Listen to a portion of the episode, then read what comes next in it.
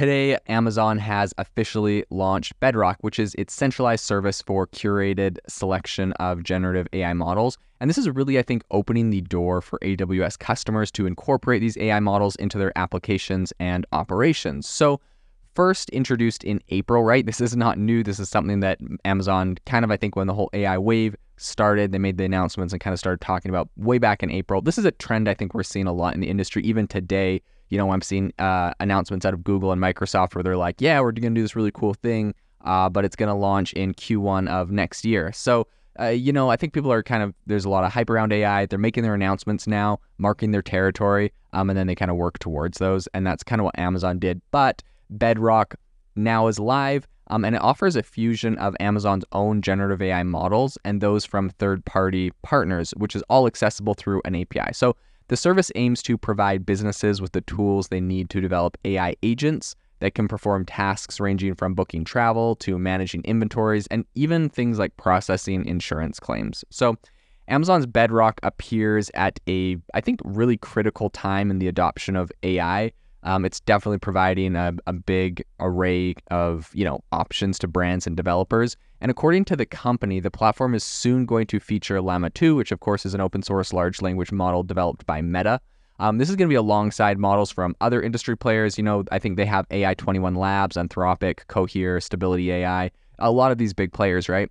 And Amazon purports that Bedrock will be the first quote unquote fully managed generative AI service um, to essentially offer both the 13 billion and 70 billion parameter version of Llama 2. So, for the uninitiated on this, uh, parameters essentially constitute the part of an AI model that are learned from historical data. So, determining the model's efficacy in problem solving tasks like text generation, for example. So, however, um, all that being said, I think it's noteworthy the Llama 2 isn't a newcomer to cloud based generative AI services. It's also available on Google's Vertex AI.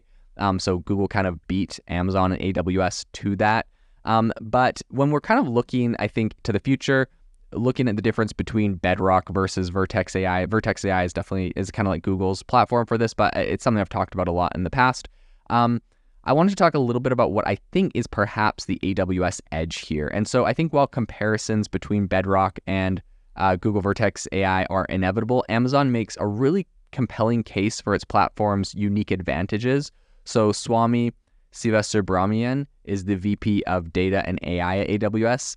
And um, they kind of pointed out that Bedrock seamlessly integrates with existing AWS services such as AWS Private Link. So this enables a secure connection between Bedrock and a company's virtual private cloud. Um, and so you know, Swami was recently saying, quote, over the last year, the proliferation of data access to scalable compute and advancements in machine learning have led to a surge in interest in generative AI, sparking new ideas that could transform entire industries and reimagine how work gets done. So I think it is worth noting that this supposed edge might be more, um, you know, perception than reality. Uh, the purported advantages kind of depend largely on a customer's current cloud infrastructure um, which is an aspect that uh, I think Swami does not kind of directly acknowledge. So um, when we're kind of looking at this, I think at the end of the day, this really does provide more tools in the arsenal.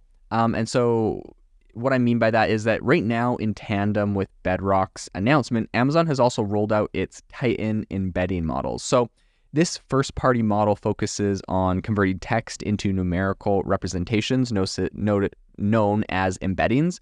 And this is done to enhance search and personal personalization applications. So the Titan embeddings model uh, boasts support for around 25 languages, and it can process text chunks or even entire documents of up to um, over 8,000 tokens, which roughly is around 6,000 words.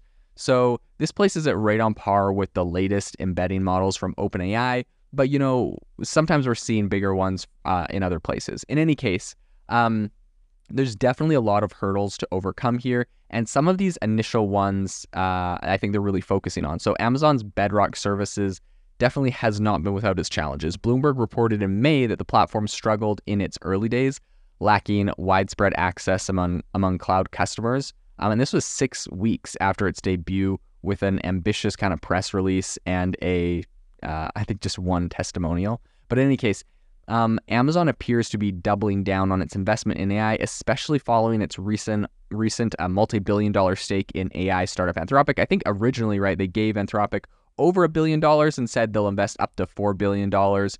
Um, and this is kind of through AWS, making sure that Anthropic is on you know AWS's platform for their compute.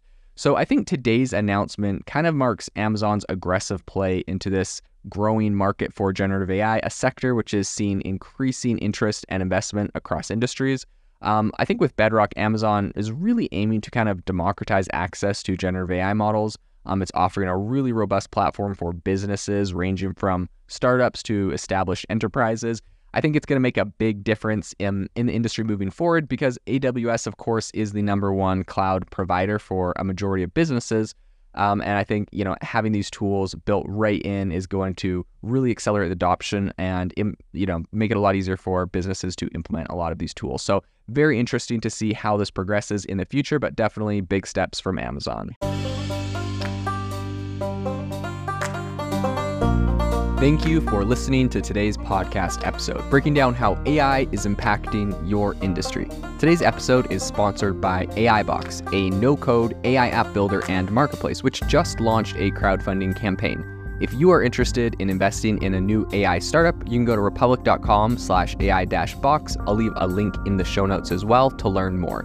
The minimum investment is $150 and the maximum investment is 100,000. Until next time, have a fantastic day.